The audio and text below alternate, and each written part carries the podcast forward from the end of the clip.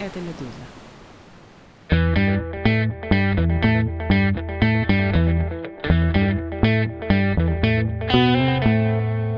Вы слушаете «Что случилось?» подкаст о новостях, которые долго остаются важными. У микрофона Владислав Горин. Здравствуйте, говорю слушателям, и здравствуйте, говорю Михаилу Комину, политологу, приглашенному исследователю Европейского совета по международным делам, а также автору телеграм-канала «Комментарии».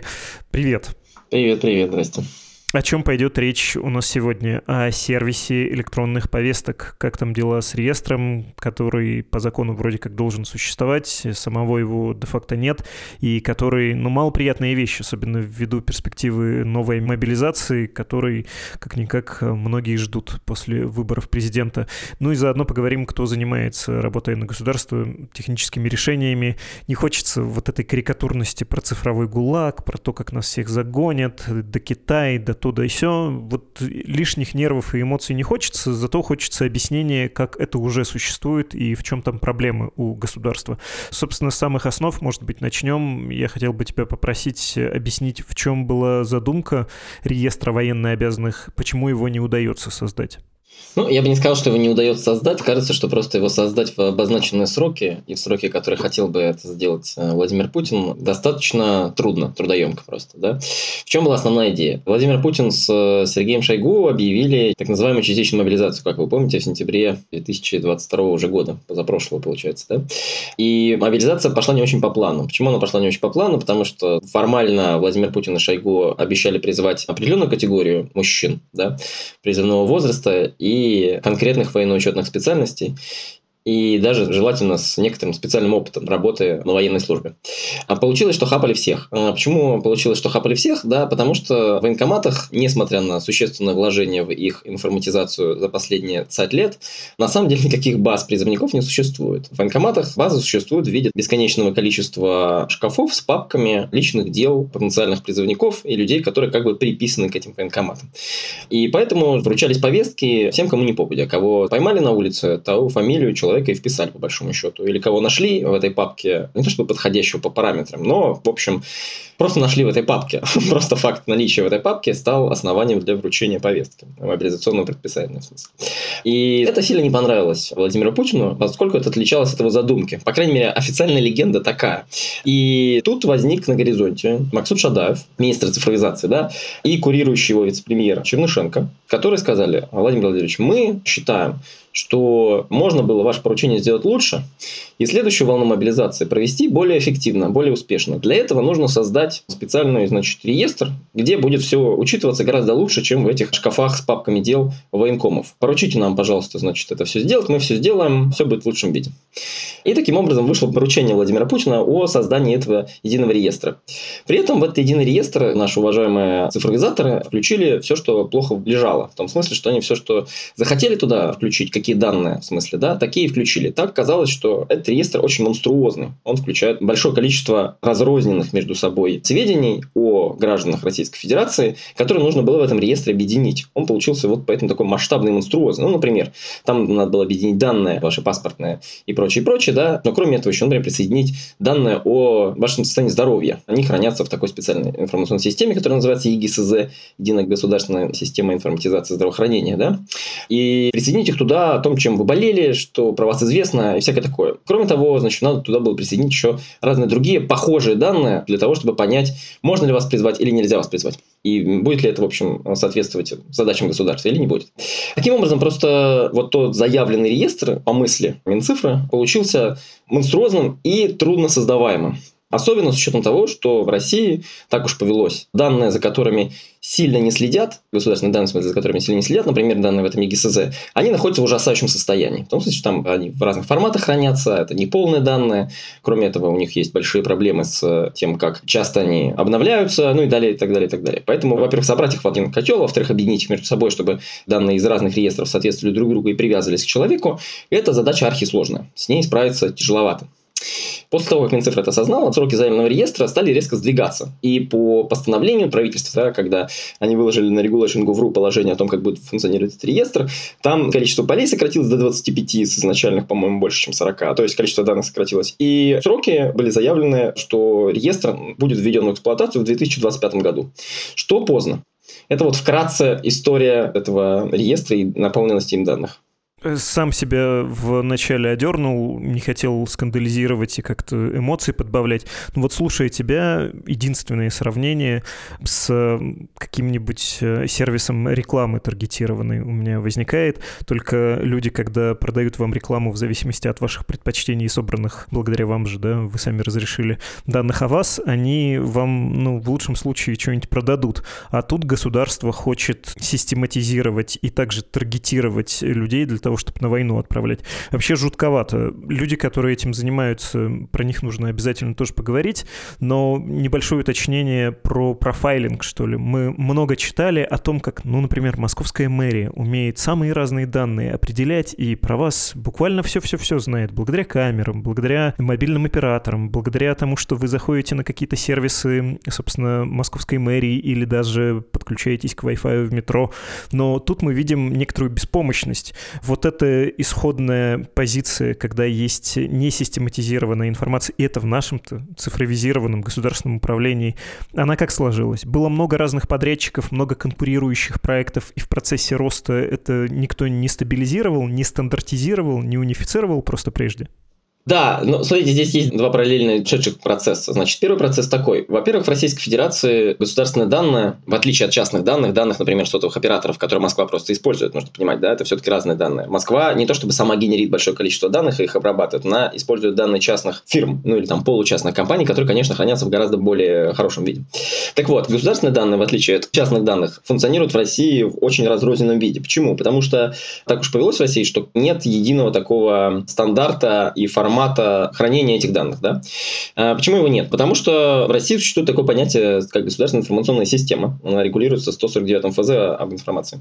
И каждая такая информационная система, она приписана к конкретному ведомству. Если ведомство нужно что-то сделать, он сначала идет создавать государственную информационную систему по своим лекалам. Дает деньги своим подрядчикам, свои подрядчики, значит, делают определенные форматы данных, то, как это им удобно. И, короче, этой стандартизации нет. И ее не было последние тоже, значит, там несколько десятилетий. Были некоторые попытки объединить это все, да, и стандартизировать, но они не получались, неплохо происходили. Таким образом, в России сейчас просто вот этих вот разных ГИСов, которые приписаны к ведомствам, у некоторых ведомств по несколько десятков, если не сотен ГИСов, да, в общем, насчитывается больше тысячи. А если посмотреть там реестр, который ведет опись всех этих ГИСов, он называется Федеральная государственная информационная система координации информатизации в ГИСКАИ, так называемая. А вот если посмотреть на ее сайт, там больше 1200 записей этих информационных систем. Часть из них дублируется, но если, значит, вот убрать этот дубляж, будет все равно порядка тысячи. Тысяча – это очень много просто. И представьте себе, что они функционируют по разным правилам, написаны на разных платформах, языках, по-разному хранят данные, и объединить это все на какой-то более-менее понятной инфраструктуре сложно, просто потому что вот такая разрозненность. Более того, каждое ведомство, оно еще хранит эти свои эти бюджеты. Оно хранит свои эти бюджеты, потому что, ну, как бы это то, что хочется держать у себя, понимаете? Во-первых, ни с кем информацией не делиться, потому что не принято просто этим, да, а во-вторых, ну, это приятный бюджет, это постоянно как бы какие-то существенные затраты. Вот когда мы считали там с коллегами, сколько в год тратится на информатизацию, то это составляло примерно 100 миллиардов рублей с учетом затрат на ну, инфраструктуру, по сути своей. Да? То есть там есть затраты на развитие информационных систем и на инфраструктуру. Вот в совокупности это примерно 100 миллиардов рублей. Что довольно много, в общем, да, по большому счету. И это каждый такой маленький бюджетик у каждого ведомства, которое охраняется им и тратится по своему усмотрению. И поэтому они предпочитают им не делиться и ничего с этим не делать. И, конечно, такую разрозненность довольно сложно объединить, даже несмотря на то, что, значит, Минцифры сейчас уже под руководством Шадаева, и до этого Минкомсвязи пыталась периодически усилия предпринимать, но просто тяжеловато шло. И это одна сторона медали. Вторая сторона медали здесь такая, что кроме всех этих общих факторов разрозненности и охранения собственных бюджетов, да, ведомств есть фактор силовиков. Силовики все время в государственной информатизации играли большую роль. Почему? Потому что за ними закреплен кусок информационной безопасности. Они как бы отвечают за то, чтобы все государственные данные ни в коем случае не ушли на сторону. Они, с одной стороны, избежали утечек, просто взломов в результате хакеров, а с другой стороны, не попали в руки вражеских разведок. Там так, значит, в положении в стека, вот эта служба, которая отвечает за сертификацию систем государственных, да, там так и написано, чтобы они не попали в службу иностранных разведок. И силовики здесь все время выступали стопором по любому объединению данных, потому что их как бы основная идея заключается в том, чтобы сенситивная информация информация хранилась в определенном защищенном месте, отдельном от всего остального, желательно отдельном от всего глобального интернета, и, значит, проходила череда сертификаций, да, чтобы пройти эту сертификацию, нужно там, чтобы было соблюдено большое количество требований по информационной безопасности. И силовики, в общем, все время блокировали любые возможности объединения этих данных, аргументируя это тем, что это, значит, вот такие угрозы создает э, Российская Федерация, что, не дай бог, кто-то там что-то узнает о российских гражданах или, э, значит, о российских каких-то других тайнах. И это тоже тормозило. Естественно, в этот процесс еще вмешивались постоянно там создаваемые силовиками дополнительные трудности, типа пакета Яровой, который в большей степени повлиял на рынок, чем, конечно, он повлиял на государственную информационную систему, но, тем не менее, это вот показывает как бы отношение силовиков к всей этой цифровизации.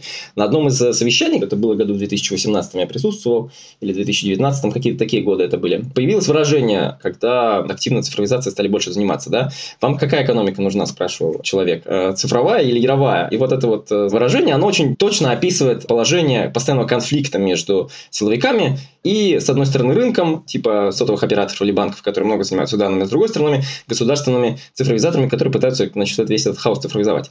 И силовики в большей части случаев побеждают. Да, очень смешно про яровую. И какая-то некоторая усеченность от слова цифровая тут тоже, конечно, замечательно искалеченное, как будто разорванное слово. Я хотел уточнить про то, как э, собирались делать э, конкретно этот реестр военнообязанных, и еще раз, почему дело оказалось настолько сложным, в том числе для тех, кто за него вроде бы взялся, причем тут Сбербанк, и вот этот э, сюжет, эту коллизию с упоминанием, видимо, публикации в Forbes недавней, нужно объяснить. Мог бы ты это сделать, пожалуйста? Там в целом сюжет развивался так, что Минцифры, когда осознала всю глубину проблемы, во-первых, разделила реестр на две части, по большому. Сейчас существует два реестра. Вот есть этот в ГИС ЕРВУ, который называется это страшной аббревиатурой, единый реестр воинского учета, собственно, вот эта супербаза, где все данные должны мочиться, храниться. И есть э, реестр повесток, так называемый. Это просто фронт этого ГИС-ЕРВУ, который должен извещать гражданина через госуслуги и через специальный отдельный сайт, еще кроме госуслуг, еще дополнительный сайт будет создан, о том, что ему вручена повестка, и на него падут кары небесные, если он не явится. Поэтому есть две как бы этих базы данных сейчас. И основная сложность, конечно, с этим в ГИС-ЕРВУ. И Минцифры, когда осознала, в общем, что создать ее достаточно сложно, она столкнулась еще с другой проблемой, что военкоматы настолько плохо хранили данные о призывниках, что в целом оцифровать личные дела призывников за какой-то разумный промежуток времени не представляется возможным. Просто это очень тяжело сделать. Почему? Потому что Минцифры себе, я так понимаю, представлял, что они хотя бы хранятся в какой-нибудь табличке Excel. Туда бабушка забивает данные с ошибками пускай, но хотя бы они хранятся в табличке. А выяснилось, что никакой таблички нет, понимаете, Excel. Это, в общем, действительно просто как бы шкаф с делами. И в этом смысле, если бросить, конечно, коктейль Молотова в военкомат, там ничего действительно потом информацию не восстановить. И это осознание настигло Минцифры где-то где не очень давно, я так понимаю, ну, там полгода назад или 9 месяцев месяцев, то есть, в общем, э, в пределах предыдущего года. И Минцифра поняла, что, в общем, э, цифровизать можно только какое-то количество очень ограниченных этих военкоматов в регионах продвинутых с цифровой системой, например, в Москве, понятное дело, это можно сделать там в Татарстане, может быть, в Калининграде, может быть, где-то в каких-то, короче, ограниченном количестве регионов. И решила, что она отделит как бы от себя задачу цифровизации и скажет, чтобы этим занималась Минобороны, передав ей часть бюджетов на эту цель. А Минобороны тоже как бы вот с удивлением узнала, что теперь их задача и пыталась предпринять какие-то действия по этому поводу. И вот, значит, в декабре случилось совещание у Владимира Путина, на котором присутствовал Сергей Шойгу, Максут Шадаев, может быть, еще кто-то, мы не знаем, кто там еще до конца присутствовал, потому что мы видим только протокол. И в этом протоколе написано, что теперь главным ответственным за внедрение вот этого реестра является не Министерство цифровизации, Потому что Министерство цифровизации как бы сделало все, что могло. Я думаю, что Макс Шадаев сказал, что ну вот мы попытались сделать, но там основная сейчас работа за Минобороны должна быть по оцифровке этих амбарных книг военкомов. И первым во всех этих протоколах значит Минобороны. И поэтому Минобороны теперь как бы отвечает перед Путиным о том, чтобы реестр запустился вовремя. А вовремя это значит к осеннему призыву этого года. Это просто невозможно сделать. Нет такой опции. Да? То есть поручение будет сорвано с вероятностью 100%. И более того, дальше на сдвижку этого срока повлияло как раз это противостояние между силовиками и цифровиками. То есть с одной стороны, Минобороны провалила задачу по оцифровке реестров, и Минцифры поняло, что что-то идет не так. А с другой стороны, как бы вот все это время с октября 2022 года, когда, собственно, поручение появилось о создании этого реестра, да, Минцифры пыталась убедить силовиков в том, что для того, чтобы ускорить процесс создания реестра такого суперприоритетного для президента, можно пожертвовать какими-то требованиями информационной безопасности и создать его на платформе более для этого предназначенной, собственно, на гостехе. Что такое гостех? Гостех – это такая среда, куда можно перенести вот эти ГИСы, государственные информационные системы, разным ведомствам, или начать создавать новые ГИСы на ней, потому что это будет дешевле, удобнее и быстрее, поскольку там развернуты все базовые модули, из которых эти ГИСы должны состоять. Как там выглядит, собственно, работа с базой данных, как из базы данных извлекаются данные, вешаются на фронт. Ну вот все эти базовые модули в гостехе предсозданы. Они предсозданы не просто так, потому что, значит, государство как-то супер-мега удачно их создало, а просто потому что это разработка Сбербанка. Они взяли разработку Сбербанка, которую там делал 10-15 лет, и, значит, используя технологию Сбербанка, сказали, что теперь это будет называться гостех и государственным. Тоже, значит, отдельный сюжет. Так вот, гостех Гостех, поскольку это разработка Сбербанка, он исходно не был сертифицирован силовиками. И в целом на Гостехе не может храниться госданные, которые содержат разные виды тайн. И Минцифры недавно там отбила, чтобы там могли храниться данные, которые содержат персоналку, как бы, в смысле персональную информацию, потому что она тоже является частью охраняемой государством тайн, и тоже не должны были храниться, нельзя это было делать, да, но они отбили, сказали, что персоналка может храниться. А гостайну уж точно нельзя. И они пытались убедить силовиков в том, что для того, чтобы ускорить создание этого реестра, нужно этот ГИС-ХИРВУ создавать на гостехе. Не получилось убедить. Силовики сказали, что ни в коем случае мобилизационный потенциал страны – это государственная тайна по закону, и он в любом случае не должен храниться на такой небезопасной системе, по мнению силовиков. И поэтому он должен будет создаваться на гособлаке, то, что называется ГИОПом, государственная облачная платформа.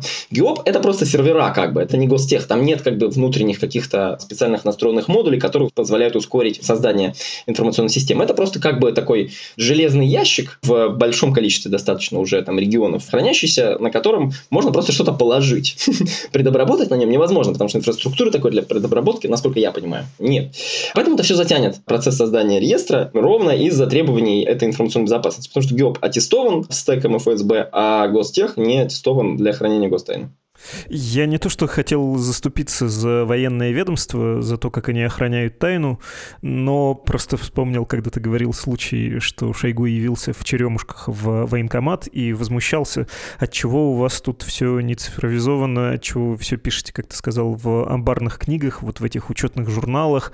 И глянул точную цитату, он заявил, у вас микроволновка есть, холодильник есть, а компьютеров, чтобы по электронке связаться с другим военкоматом, нет, ячейка Америка, почта, вы что, как партизаны, письма в дупло закладываете? Это что за работа такая? Сказал министр, э, повторюсь, э, явившись в один из столичных военкоматов с внезапной проверкой. Но тогда многие люди говорили, что, ну, вообще, это сами же приоритеты Министерства обороны, чтобы все держать на бумаге, вот как э, в 50-е годы, потому что иначе утечет.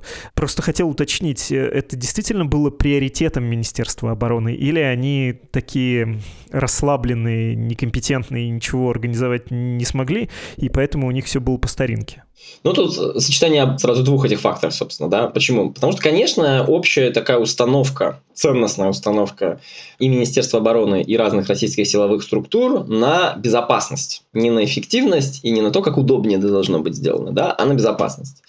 И эта установка, она доминирует и влияет на принятие решения. Поэтому, конечно, когда складывается ситуация между тем, что что-то, например, цифровизовать и перенести на компьютер, или продолжать хранить на бумаге, они предпочтут хранить на бумаге, потому что так безопаснее. У нас есть специально обученный человек, который сидит в этого шкафчика и никого туда не пускает. А мало ли что в компьютере произойдет, там какое-то волшебство постоянно, понимаете? Там непонятно же, что еще происходит. Волшебство. Вот.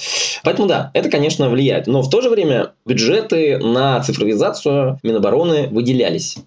Они, конечно, носят э, закрытый характер, в смысле, мы не знаем, на какие именно ГИСы, которые есть у Минобороны, тратились эти бюджеты. Ну, не все знаем. Мы знаем, там, ну, просто недостаточно, недостаточно деталей. И в целом, как будто бы было ощущение все время, что Минобороны не очень много надо чего именно цифровизовать. Там нет больших затрат на госинформационные системы какие-то, кроме вот затрат на военкоматы. И поэтому все время было ощущение, что они там чем-то вот таким занимаются, что, что все время цифровизуют. Я помню, значит, еще государственную программу по информатизации лохматых годов далеких, да, где было написано, что, значит, вот затраты на Миноборону, они пойдут на то, чтобы учет дел призывников велся в электронном виде. То есть, вот это вот, там был тренд в Российской Федерации на информатизацию государственного управления, вот как бы Минобороны пыталась встроиться в этот тренд и говорила, что все будет в электронном виде. Но в итоге, поскольку Минобороны очень закрытое ведомство, и туда как бы с проверкой не придешь. Это там не Минкультуры или Минэк, или уж тем более, там, не знаю, не Росстат или не Росаккредитация, да, то есть не какие-то агентства Российской Федерации, да, туда силовики и счетная палата, например, предпочитают не заглядывать, потому что ну, от греха подальше, мало ли что, мало ли что потом случится. Вот, поэтому каких-то таких больших проверок и учета, что действительно происходит в Минобороне, не происходило. И мне кажется, что все эти бюджеты, которые тратились, они просто тратились, ну, как бы на что-то, на дачу военкому, там, еще на что-то. То есть на какие-то такие очень прикладные задачи, не связанные с информатизацией. Поэтому мы оказались в ситуации сентября и октября 2022 года, когда выяснилось неожиданно, что, в общем, если ключик к шкафчику военкому потерять, то кого призывать в Российской Федерации, не ясно. Владимир Путин, если для него это так важно, он хочет такую систему, кому голову открутит? В бюрократическом смысле, кто сейчас э, сумел переложить себе ответственность на соседа, на другое ведомство? И является ли грехом, что ну, мы вам столько денег давали, у вас там какие-то подрядчики, вы все время чего-то делали, а мы, когда система создается, вынуждены обращаться условно к гражданским, да, к рыночникам? Ну, конечно, это вопрос открытый такой, на кого пойдет основная кара. Потому что есть ощущение, что на Сергея Шойгу она как-то все время не падает. В том смысле, что он не первый раз подводит президента, но как-то все время минует этой головомойки, да. Поэтому я боюсь, что в итоге виноватым окажется не Сергей Шойгу. Несмотря на то, что он сейчас, э, повторюсь, закреплен как бы основным ответственным, Минобороны закреплено основным ответственным за создание и введение в эксплуатацию этого реестра, начало его использования к осеннему призыву. Поэтому, честно говоря, мне кажется, что в итоге виноватым окажутся какие-то цифровизаторы. Может быть, не напрямую Минцифры, но какие-то подрядчики, которые выполняли работы для Минобороны. Мы, опять же, не знаем, да, какие-то подрядчики, просто потому что этой информации нет. Она не в открытом доступе находится. Мы не понимаем, как это найти, как это проверить. Вот. Поэтому боюсь, что кара основная упадет вот на действительно какие-то коммерческие компании, которые не справятся с этой оцифровкой. А Сергей Шойгу, ну, как бы он пожмет плечами и сказал, что он-то сделал все, что мог, пытался. Кроме того, у него все-таки есть другая большая ответственность, э, обязанность обеспечения армии, понимаете, чтобы армия вела боевые действия. Поэтому вопрос цифровизации для него там третичен, на четвертом находится уровень по приоритетности и так далее. Если делать э, попытку прогноза, то к осени они что-то упрощенное все равно смогут сделать и проводить мобилизацию в режиме таком более точечном, менее огульном и менее массовом. Или нет? Можно верить тем же самым чиновникам, которые говорят об этих проектах, что скорее 25-й год? Ну, смотрите, мне кажется, мне кажется, что что точно можно сделать к осеннему призыву. Все-таки не к мобилизации, а к призыву там у них речь идет о призыве. Это разные пока что мероприятия. Хотя они, конечно, могут совпасть осенью, но мероприятия формально разные. Да.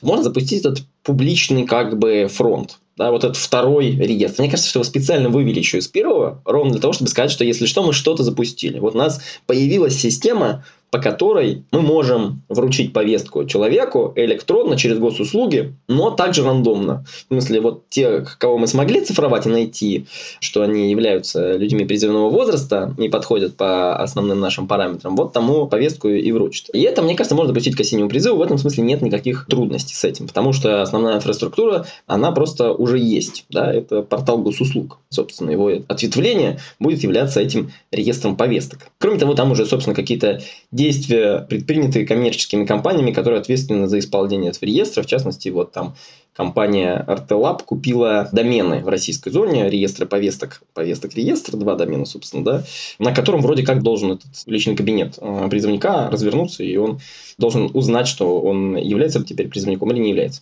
Это можно развернуть, короче, к осеннему призыву. В действительности запустить какую-то систему, мне кажется, невозможно. Они, конечно, попробуют сделать вид, что они что-то сделали и чем-то отчитаться, но это будет, безусловно, какой-то ширмой, во-первых, да, а во-вторых, будет работать очень плохо. В этом смысле никакого построения цифрового ГУЛАГа в Российской Федерации просто невозможно в такие сжатые сроки и с таким набором ответственных людей за это. Поэтому этого можно не бояться. Но, мне кажется, с точки зрения Минобороны и с точки зрения просто людей, это будет работать следующим образом. Ну, во-первых, в российском медиа поле, в российском публичном поле очень сильно распиарен этот реестр по федеральным каналам, по федеральным СМИ в целом. И все эти поправки в закон о призыве и в закон о мобилизации, которые вводят в том числе уголовную ответственность за неявку. И в этом смысле люди стали гораздо больше бояться стать уклонистами и боятся, что их настигнет кара. И когда будет следующая волна мобилизации, шансов того, что действительно вас отследят как мне кажется, в результате создания этого реестра будет немного, в том смысле, что это будет работать плохо, но в головах людей будет установка, что государство теперь гораздо больше и лучше следит за мной или там за потенциальными призывниками. И поэтому люди будут чаще являться в военкомат, сдаваться самостоятельно. И вот в целом мне кажется, что расчет Минобороны именно на это, да, на запугивание такое, что если рассказать по федеральным каналам, что вам грозит уголовная ответственность за неявку, и мы все про вас знаем теперь, потому что у нас есть супербаза, что у нас есть теперь суперреестр, в целом какое-то количество людей в этом убедить, мне кажется, получится, и они явятся в военкомат самостоятельно. Э, в реальности построят эту супербазу в ближайшее время. И тут же какой страх? Часть наших слушателей, я думаю, когда тебя слушают, э, во-первых, думают, ну да, это угрожает и мне, а те, кто не военно обязанный, кому не угрожает перспектива оказаться на фронте, думают, ну, они сначала построят супербазу для военнообязанных, а потом и для всех остальных.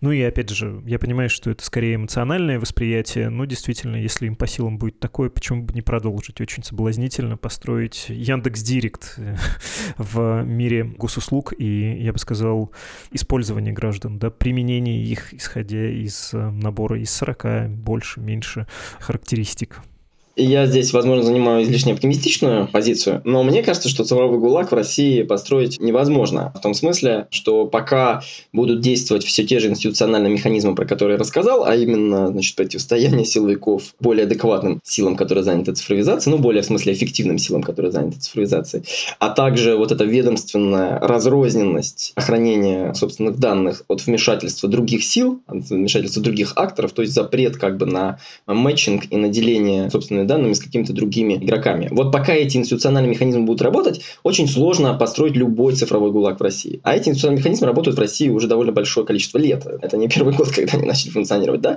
И действительно, у нас успехи цифровизации какие-то в основном связаны с работой внутри одного ведомства. Когда у одного ведомства оказывается, а, просто доступ к большому количеству исходных данных, первичных данных, б, полномочия на это, с, какая-то понятная мотивация для того, чтобы делать это с достаточной эффективностью. И ярким примером здесь является ФНС. Почему ФНС в России хорошо цифровизировалась? Привет Михаилу Мишустину, бывшему главу ФНС, нынешнему премьер-министру. Почему это произошло? Просто потому, что у ФНС доступ к большому количеству первички, в том смысле, что данных о предприятиях и данных о россиянах, об уплаченных налогах, точнее, те, которые должны были быть уплачены, да. Вот у них доступ есть к первичным данным. Они ни по кому эти данные не должны были собирать. У них просто есть доступ такой, они получили к нему, да. Второе, значит, у них есть полномочия на это, и бюджеты были, потому что ФНС был достаточно сильным органом власти. И в этом смысле это заслуга Мишустина, что у него были такие полномочия и бюджеты, чтобы этот функционал исполнять. И С, там, понятно, государственная задача. Повысить количество собираемых налогов и то, чтобы люди и фирмы не уклонялись от них. И вот э, сочетание этих трех факторов привело к успеху ФНС.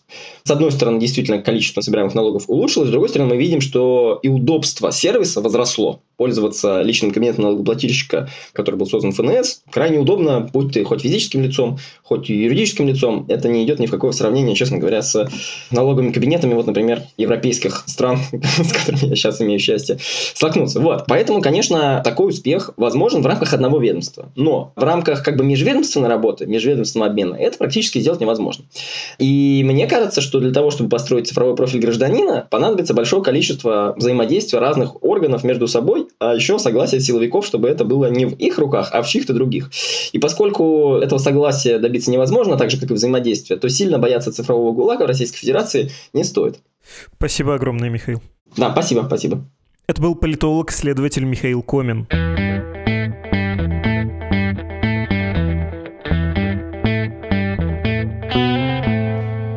Вы слушали подкаст о новостях, которые долго остаются важными под названием «Что случилось?». Производится и выпускается «Медузой». Выходят выпуски каждый будний день, хотя не так давно был еще и субботний выпуск. Если пропустили, послушайте. Там мы говорим с основательницей «Медузы» Галиной Тимченко и рассказываем, как у нас дела, как дела в редакции, как прошел этот год, в течение которого «Медуза» находилась в статусе нежелательной организации в Российской Федерации по версии, понятно, властей Российской Федерации. Если хотите помочь нам финансово и, кстати, в том выпуске с Галиной Тимченко подробно обсуждается, сколько денег от кого приходит, как они тратятся, где мы берем помимо слушателей, читателей средства. Все там есть. Но, повторюсь, если вы хотите присоединиться к сообществу тех, кто помогает Медузе, жертвует ей средства, заходите по ссылке в описании к этому эпизоду. Там есть объяснение, как нас можно поддержать. Кстати, не финансово, даже находясь в России и безопасно для вас, это тоже можно сделать, но просто не деньгами, чтобы вас не подставлять. Там несколько другой, более хитрый механизм. Если есть чем с нами поделиться, есть какие-то соображения, пожалуйста, e-mail подкаст собакамедуза.io, читаем все письма. Здесь я иногда зачитываю, в том числе суммированные или отдельные послания, отвечаю для всех, но, тем не менее, можно пообщаться и приватно. На этом все. Сказал все необходимые вещи, которые обычно произношу на прощание. Осталось произнести только то, что традиционное. Счастливо. Пока. thank you Thank you.